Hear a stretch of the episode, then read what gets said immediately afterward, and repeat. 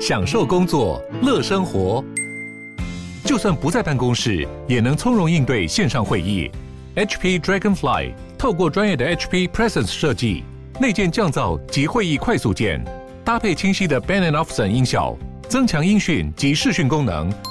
HP Dragonfly 顶级商务笔电，采用 Windows 11专业版，让您在会议中享有最佳的视觉和听觉品质。变化是人生的甘味，擦亮镜子，看清自己。品味人生，阅读能让你充实，知识能帮你谋生，只有智慧能圆满你的人生。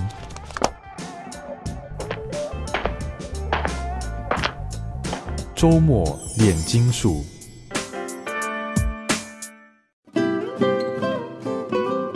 各位听众，大家好，欢迎收听周末炼金术，我是金普聪。周末炼金术今天要跟大家分享的这本书叫做《人生太重要，重要到不要该严肃论之》，这是呃王尔德他的一句名言。好，那今天这本书最主要就谈王尔德的妙语录，也就是他有很多逗趣、妙语如珠的这个呃引用他作品中的一些珠玑集。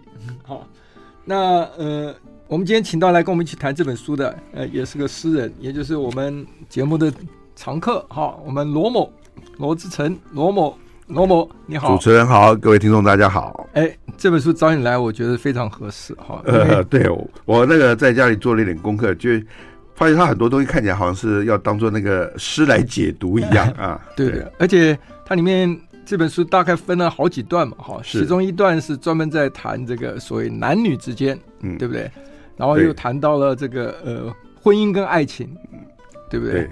然后再来还谈到了就是这个所谓艺术跟时尚，艺术跟时尚，还有谈到社会，谈到人性，嗯，还谈到社交了哈。那谈到人性这个哈，那尤其前面这两段，男人与女人。呃，这个也是您专长研究领域之一了哈，因为你专门是以写情诗这个妙妙笔生花，好，这个情诗写的让所有人都觉得才华洋溢的一位诗人，你要不要谈一谈？其实应该倒我倒是没有，但是我倒觉得王尔德这算起来的话，可能他的那个年代啊，因为他等于是十九世纪末嘛，哈。大概是那个时候，真的是还是有很多的重量级的思考者哈，会把嗯呃两性关系或者是婚姻关系啊，当做很重要的一个题目来经营。嗯哼，其实想想看，其实像我们现代人，其实比较厉害的这些文文学或文化的这些呃创作者啊，他们想去找更大的主题或者更麻烦、更复杂的事情。可是，在所谓的维多利亚时代啊，或者十九世纪末年的时候，嗯，显然就是你可以看到他们很多的小说或者戏剧啊，都还是围绕着男女两性的婚姻家庭来谈，所以真的时代是不一样的。嗯，对，所以呃，王尔德本身就是一个非常具争议性的人物，在那个时代哈，是。他还入狱过哈，那跟他的性向有关嘛哈，因为他在那个时代，这个所谓同性恋是非常被排斥的哈，所以他还因此入狱过哈，那。他这个呃 文章里面所用的这些引用的这些妙语如珠啊，各位等一下我们呃挑几则一直一起来跟大家谈一谈的时候，都可以体会到哈。呃，你可以谈一谈他其实，在英国文学啊，后来到了美国嘛哈，是他在那个坐完牢以后又流亡了哈。对对对。那呃，他在这个。这个文学里面认为变成是唯美主义的代表人，好，那你要不要谈一谈这一段，介绍一下？其实的确就是，其实像奥斯卡·王尔德啊，其实对我们的当年的这文青来讲的话，是，其实通常是从那个他的名声，嗯哼，先注意到，那才去注意到他的作品，什么意思呢？也就是说，他的特立独行啊，嗯哼，那他所代表的那个思潮啊。其实比较震震撼人的。简单讲，就是在在十九世纪末期的所谓的广义的前卫艺术思潮里头，是有三支艺术思潮彼此是呃非常接近的啊。最早就所谓的在诗创作上叫象征主义，嗯哼，在态度上叫颓废派，是那然后在这个就是什么我文学或者是价值主张上就所谓的美学主义。那王尔德大概就是最主要的所谓的美学主义，或者是唯美派，或者是为艺术而艺术的最呃最重要的一个人物。嗯哼，好。那当然，后来我们看到他的作品，当然也是非常的感动，因为的确在这种啊、呃，就是唯美派的这种呃思潮底下，那个作品每一个都非常的触动人心，倒是真的。对。所以你讲到 你是因为先知道的名声，他自己倒一句很有名的 quote，他说：“一般人是为了这个所谓爱跟这个呃崇拜被人家崇拜哈而活哈，那我们是凭借着爱跟被崇拜。”啊，就是名声呢，不是追求，而是依这个而活哈。因为他的一生恐怕跟这有关，因为他蛮坎坷的嘛哈，所以他能够支撑到他四十六岁，呃，就早年就对，嗯，就去世了哈。对，因为我们的确就是刚才在讲他的时候，比较没有讲到他的一个比较特别的地方，就是他其实是一个同性恋者啊。其实应该讲是双性恋者，因为他也结婚也有小孩，两个小孩，对对。但是他其实大部分的恋史都是跟男性有关。那在英国，特别是英国，在那个时候，其实同性恋是非非非常保守的，非非法的。我还记得有一部电影是讲那个，就是讲电脑的发明人，嗯哼，那个人他已经到大概是第二次世界大战了，他还因为同性恋那受到很大很大的迫害。嗯、那何况是在十九世纪末年的王尔德，对，他坐了牢，哈，出来两年以后啊。就去世了，这跟他的，所以他的健康跟在牢中受到的待遇有关嘛？哈，记得的这个典狱长就讲过，像他这种人，他就预言过，呃，如果出了狱以后啊，在狱中这种像苦役的工作，对他们来讲是非常，这种文人来讲是非常沉重的负担哈。他说应该是活不长的，所以这个一语成谶，哈，出来两年就死了。那我们来谈一谈他的这个呃所谓的 quote，就是他他的妙语吧？哈，对他的，他大概是我看是。在全世界极少数就是被引用的话非常多的人，因为他有一大堆的机智的对白，不管是在小说或者是所谓的呃剧本里头，那然后都是那么的呃，就是让人家引起人家的共会心一笑。对，所以常常被引用。不只是这样，可能有些还被改写过了。所以我当我一看的时候，才发现，哎，有些耳熟能详的一些感慨或者是一些人生的智慧，就搞了半天，都是出自于处处都是来自于黄尔德。他是个非常自傲。的呃，应该讲致富的人嘛，哈，呃，有一段我看到资料里面，就是他去美国的时候，经过这个海关要申报，人家问他你有没有什么东西要申报，他说我除了天才之外，没有什么要申报的，差不多就这个意思。然后他的英国的一些对他的批评，呃，就讲说他可以说是大家都承认他机智过人啊，才华洋溢啊，但除此以外啊，一无是处，就。因为他是属于懒散哈，那种颓废作风很出名的。对，嗯、好，那说明人生太重要，重要到不该严肃论之。要不要谈谈他这句话？其实我当然是觉得，呃，这个是一个少数少见的一个比较长的书名。嗯哼，因为很简单，他就直接把它里头的一个就是重要的一个，等于是一一一个一句话，就把它当做书名了嘛，哈。嗯哼。但这句话其实我也看出，就是作为一个诗人，作为一个创作者啊。他常常惯用的一些表达方式，哈，他意思叫人生太重要，重要到不应该严肃的来讨论它，嗯，啊，那其实像这种东西，我们把就把它称之为所谓的 paradox 吊诡，也就是说，一句看似。错误荒谬，但是好像越想越有道理的话，是啊，你你越咀嚼越觉得好像自己有一些共鸣都会出来。这是其实诗人惯用的语法，所以在它里头有很多这样的话，都是哎，你一看那就像一个解读的过程，就讲说他讲的是什么意思。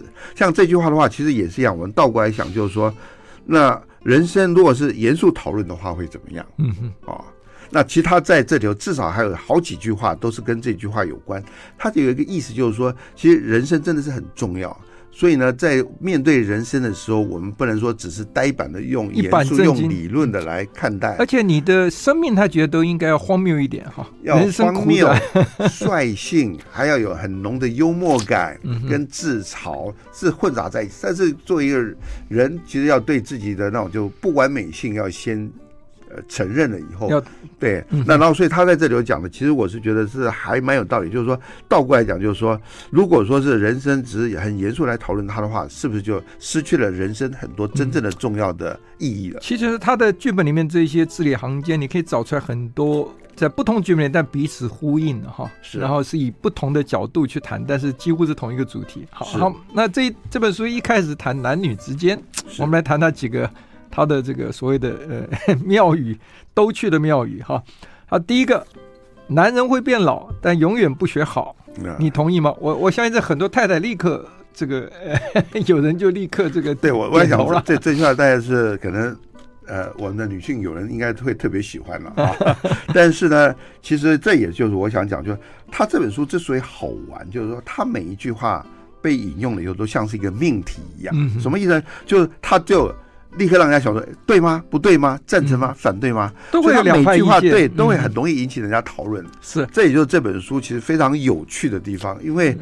它开启了你这个思辨的那那脑袋里头思辨的那一块东西。所以这本书我在看的时候，我女儿从旁边经过说：“嗯、你这本书怎么就是一页就是一句话，然后下面就一个中文翻译就没有了？”哈，对，我说：“可是虽然这个言呃文字甚少，但甚具深意。”哈，我就找了几个跟他分享。哈，呃，第二个我们来谈，他说：“爱说教的男人呢、啊，通常都是很虚伪伪善的。哈，爱说教女人呢、啊，一定是平庸的。”这个这当然其实我我应该讲，就包括刚才那句话，其实他是引用的东西，因为有很多是出在那个呃呃故事或剧场里头，其实有时候不完全是代表他真正的想法。嗯，那但他的他的。洞察是很重要的哈，像这里这两个都是来自于所谓的温夫人的扇子里头的，就是可能对，可能就是那那个那个呃，这是他早期的作品的，对他们对他的一对对他们看法。但以我来讲的话，就像呃，爱说教的男人通常伪善哈，那其实讲大道大道理嘛，跟女生跟家 家人，对，那我觉得其实这里头其实都是要。我们说都是要透过那个呃讲这句话的时候，他的语境或者他的上下文哈，嗯、他的心境，还有他讲这句话的时候的面对的话题是什么的声音来做那个。举例来讲，男人会变老，但永远不学好。其实这句话也是一样，男人会变老，它是一个物理上的事实，生理上的事实。但是不学好的好呢，它是一个主观的，怎么样才算学好？怎样才算不学好？那从某个角度来讲，简单讲，有道德价值的，是的，这其实就代表说，这个就是这个女生对男性的这种感慨了。就是说，也许你会变老，但你会变得更聪明、更善体人意，或更有责任感等等的，就会变成这样的解释。这男人的不好，你从王尔德的作品看到，他认为是好的，世俗认为不好的，他好像是蛮蛮支持的哈。那。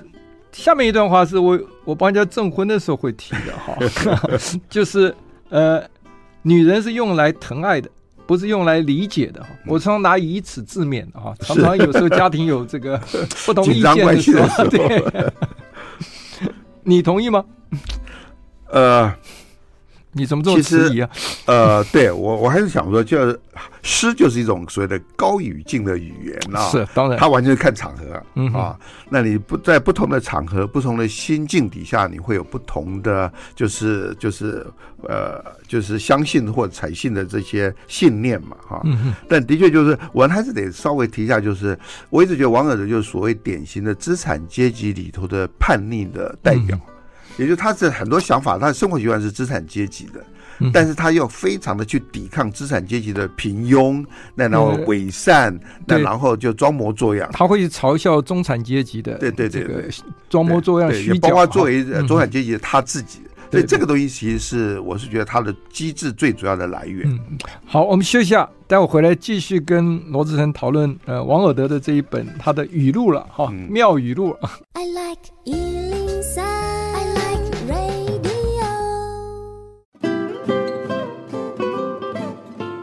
欢迎回到周末炼金术。我们今天谈的这本书是王尔德的《妙语录》哈。那我们刚刚在前一段时候谈过呃他的生平，然后现在谈他呃这本书里面的第一段谈男人跟女人之间啊、他有很多这个呃我觉得一针见血的评论哈。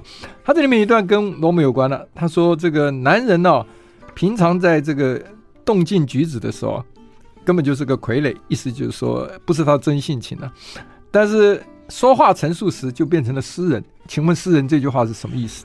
就是当就是他呃，包括两个，一个平常的行为举止，其实他很多时候来自惯性跟举止，嗯哼，所以他其实是比较就是在王尔德来看的话，当你要说话或者是创作的时候，其实你要应用到更多的思考跟反省。嗯，所以的确是在这个时候，他可能是赋予了语言更高的位阶，嗯，而把平常的行为举止当做是一种作为这个动物本能的反应，或者是惯性的产物这样子。对。那另外一句话，我不知道你同不同意啊？他说：“男女之间绝对没有纯友谊，只有热情、仇恨、崇拜、爱意，就是没有友谊。”那你同意吗？呃，我觉得看他是呃，就就用谁的谁之口嘛，哈、嗯。不过刚才我也还讲到一件事情，不是很好玩，就是说他因为他本质上是一个同性恋者，嗯，所以他那个对女生有些时候有些看法，仇女的看法，就是仇恨的仇了，就是对，就比较是呃呃挑剔一点点哈，嗯、在在看待一些事情。你刚刚讲没有那么文雅了，嗯，对，好。他下一句说：“美貌是所有理性男人都愿意掉入的陷阱。”这个您同意吧？这应该是同意了。哦，我相信你一定是一定赞成的哈。呃，您不赞成吗？我也支持。我比较诚实，我是举双手双脚支持啊。对对对 对，其实啊，对这这句话，其实我觉得跟另外一句联想在一起就蛮好玩的。是，他就说就是呃，唯有肤浅的人才不以貌取人。哎，这个很符合。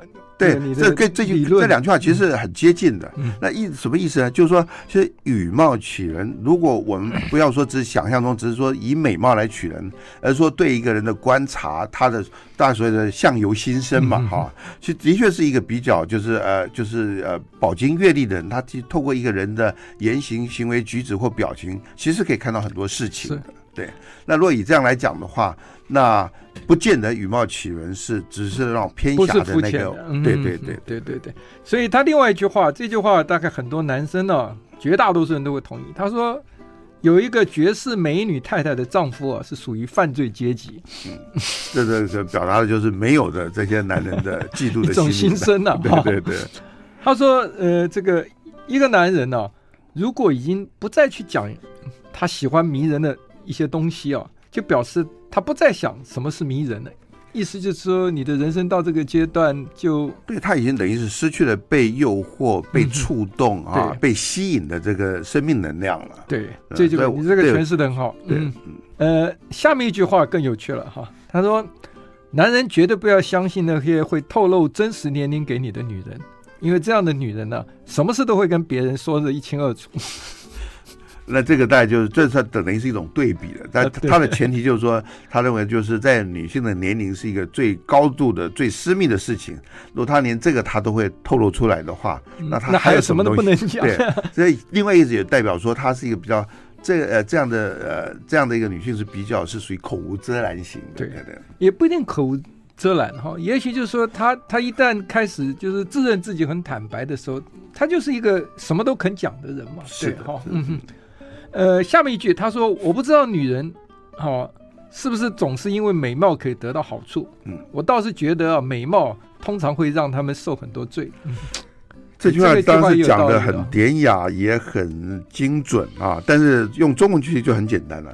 就叫做红颜薄命，有这么严重？对，简单讲就是说，因为一个女人的美貌，所以她可能会吸引到更多的追求者或对她有念头的人，所以她必须拥有更多的智慧跟更多的技巧来应付这些层出不穷的呃追追逐。如果她的美貌跟她智慧不能相称的时候，那她真的会比较辛苦吧？嗯，对。下面这句话其实在中文的这个呃所谓典故里面有提到，他说。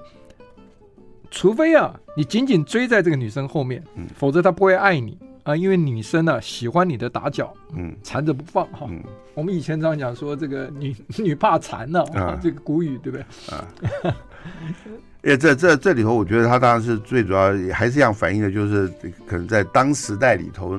男生女生的相互的一些刻板印象哈、哦，那这这里头当然也包括了，就是呃，就是呃，他们对于就是所谓的呃，就是两性互动的时候，到底是要献殷勤呢，还是要装冷酷呢？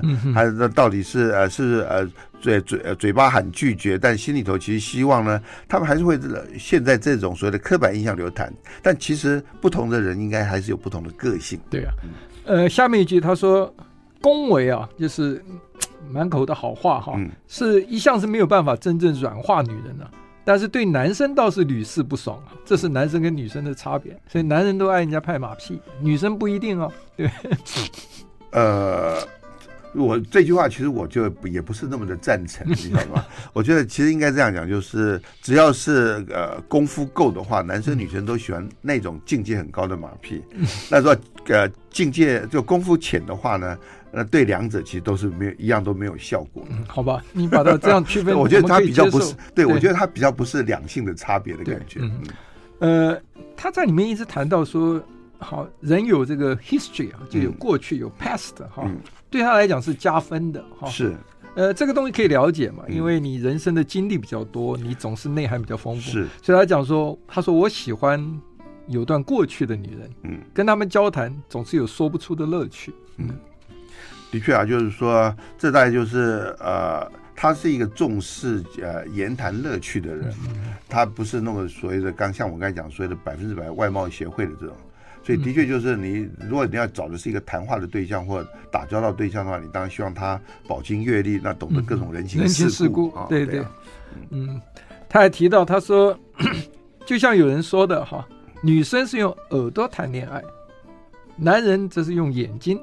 如果你们男人真的有爱的话，哎，这个对男人也是蛮严苛的。嗯，对，但是对对，至少是我我还蛮喜欢这样的自我反省的。呃。他说：“女人若这段话，我刚刚也讲过了。嗯、这段话我要照相起来送给我太太啊，现在在外面旅行呢。嗯”他说：“女人若要拴住男人，好，就要让自己被男人最糟糕的缺点所吸引，这样就好了。”其实这句话简直是天经地义的道理，我 我非常乐意跟你分享这句话，我也希望把这句话带回去给我太太。就是说，但是这句话，他其实你也可以说倒过来讲嘛，就是一个男人连最差的部分你都可以接受，就是嘛，这个。但是另外一个意思，也就是说，其实男人有时候还是就是因为相处久了以后，他还是希望就是。他感觉到女生是对他还是大部分是接受的，嗯，不要每天嫌这个嫌那个，对不对？可是下面一段话他就更是这个有力了。他说：“啊、女人把男人当做当做神的时候，他却会弃他们而去。哈、嗯，但有些人把男人当做畜生，嗯，男人反而是这个摇尾乞怜，哦，忠心耿耿，哦。”这够毒了，对，但我觉得这比较不是两性的差异，这其实是呃感情不平衡的时候必然的宿命啊。嗯、就是说，就是不管是谁，只要是呃比较重视对方的那一方，他相对来讲就居于一种相处上的劣势。嗯，对，的确是有点无奈吧。嗯，这个谈完了这个男女之间，我们下一段呃回来谈一谈这个爱情跟婚姻。好，我们休息一下。我喜欢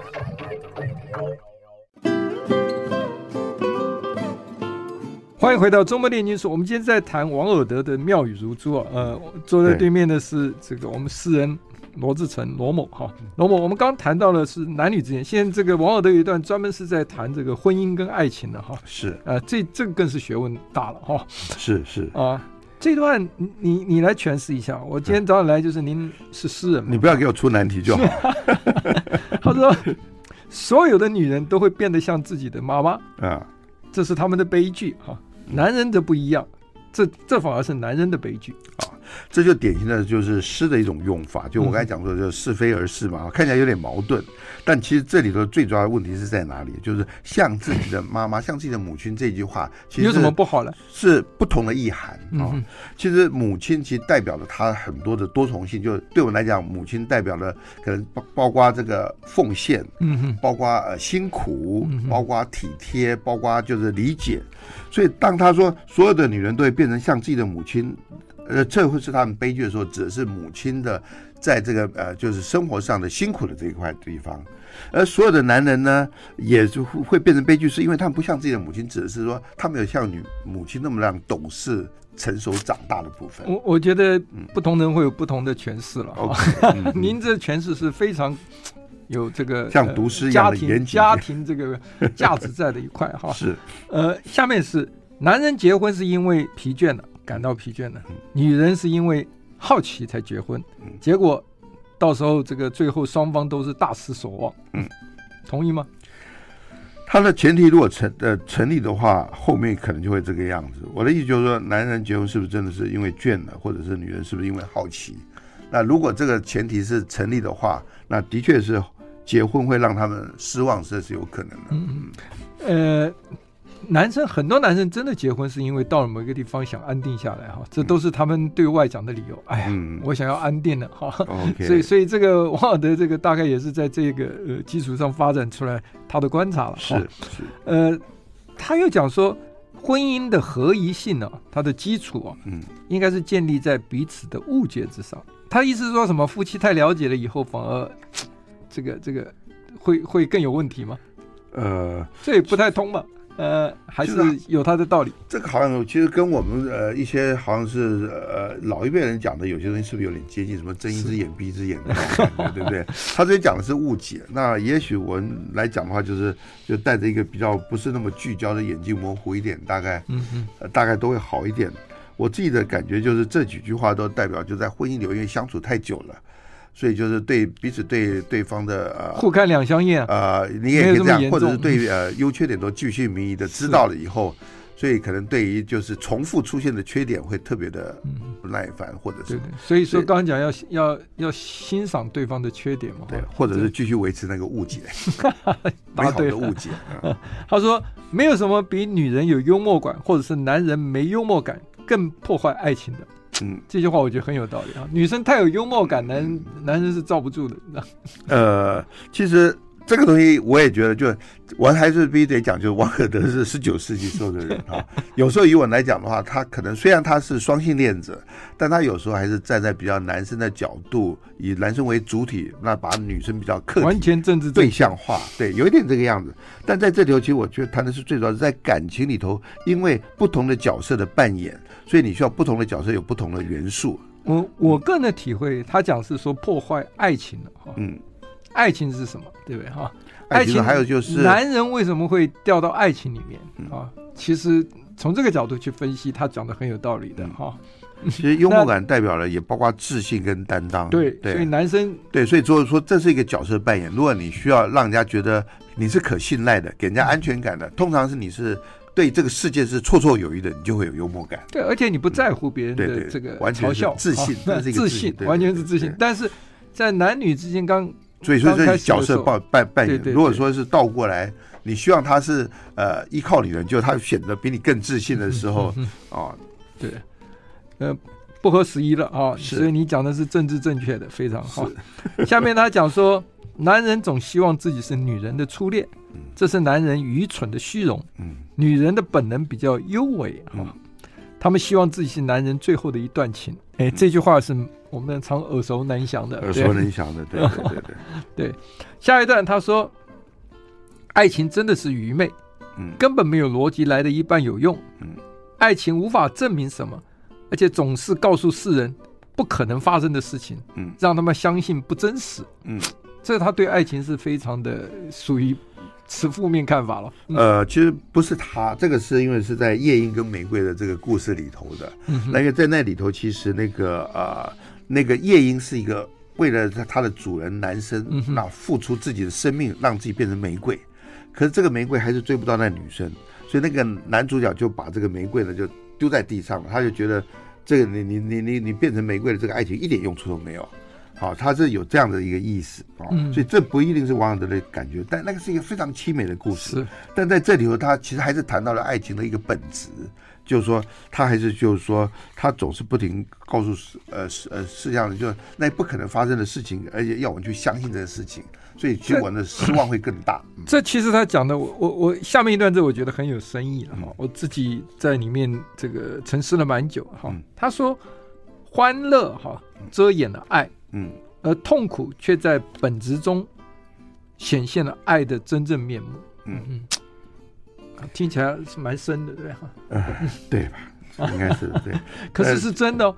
呃、你你你你，如果都是一开始你看谈恋爱这个哦，爱情刚开始双方都是美好的嘛，哈、嗯，想法都是美好，嗯、一定要经历一些事情，那那个事情也许是对彼此都是痛苦的。对的，经得起这样子的痛苦。那你还经得起这样痛苦？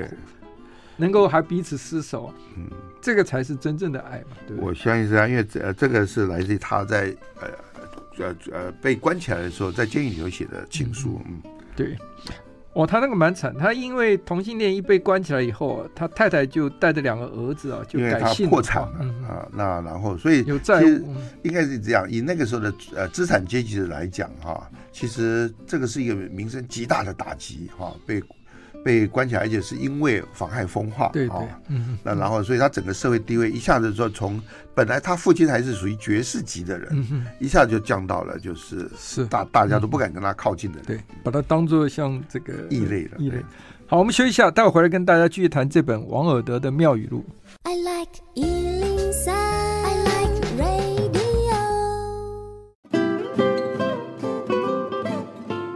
欢迎回到周末炼金术。我们今天跟罗志成罗某啊，我们在谈王尔德的这个《妙语录》。刚才谈到了这个呃婚姻跟爱情哈，这一段您诠释一下吧哈。嗯、年轻男人呢、啊，总是有心想要忠诚的哈，但是却办不到忠诚，做不到，没办法忠诚。老男人是有意不忠啊，但是却做不到。是啊，其实我是我最大的一个感觉就是。这里头他好像他主要是谈的好像是这个睾酮素的啊 荷尔蒙的这个呃多寡的问题，感觉上简单讲就是男生好像是完全是被本能在支配他的生命进程的样子，所以他其实是也是从一个人的本性来讲嘛哈，就我以前读过一本书说，呃，这个为什么有动物界、自然界有一夫多妻，嗯，好也有一妻多夫的哈，那他用演化论呢，把人在把它排在一条横横轴来看哈，是。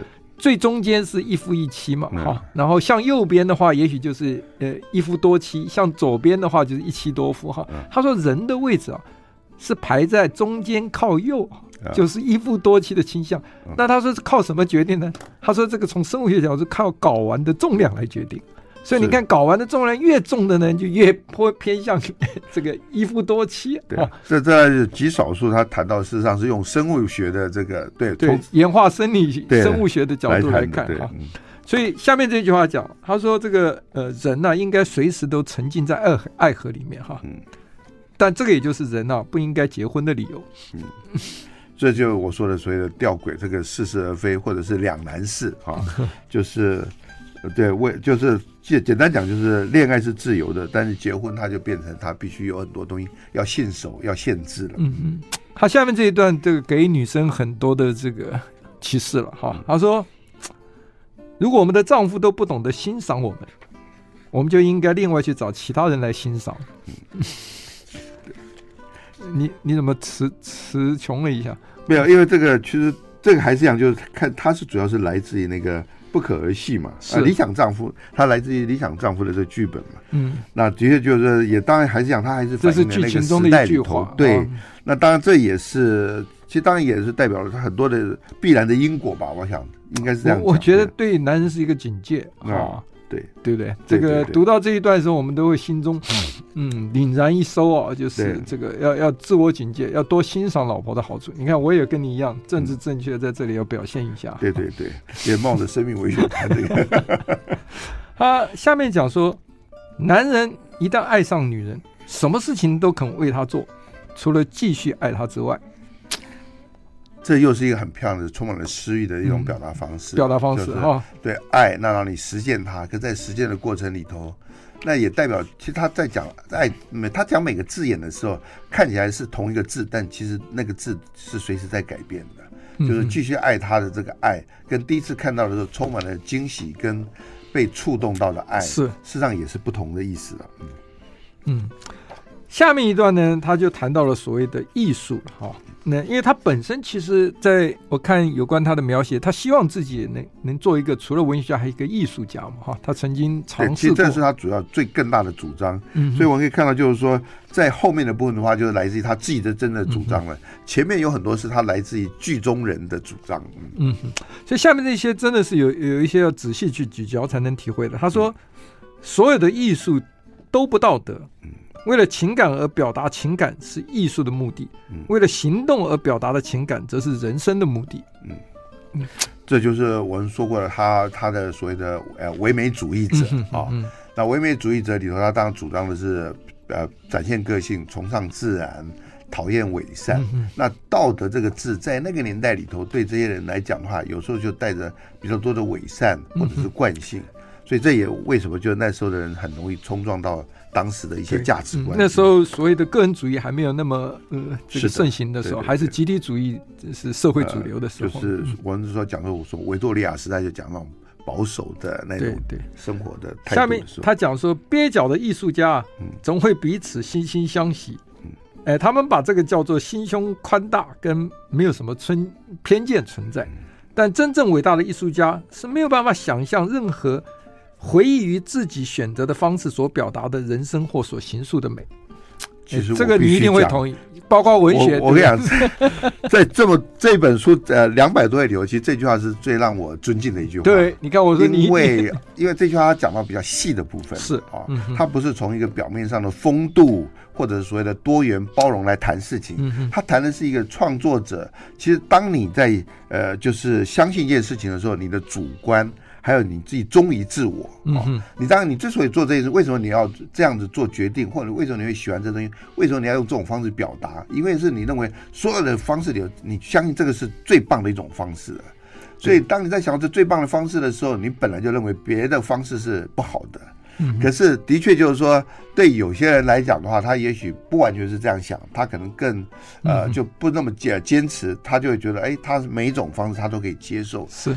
但是当然这也不是百分之百，可是我觉得这句话其实讲的是非常的到达我称之为说意识边缘的那种那种呃，你可以了解，对，引起真正的共鸣。他下面一句跟这有关，他说艺术家是相信自己的人，因为他是完全的自我。是的，是的，对不对？这两个其实是互相呼应的嘛，是互相呼应的。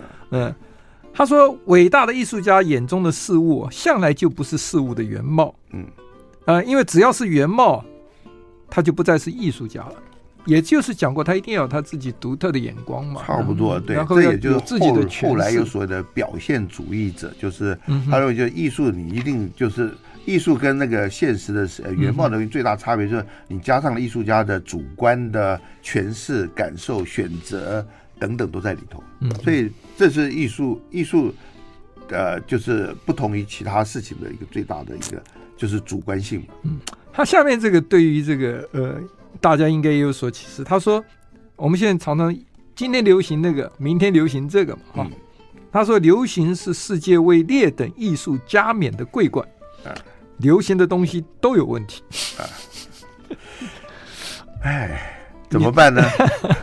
呃，就是当然就是这这是就是每我我只能讲说每每个艺术家有他的表达方式。嗯哼。但是这句话其实。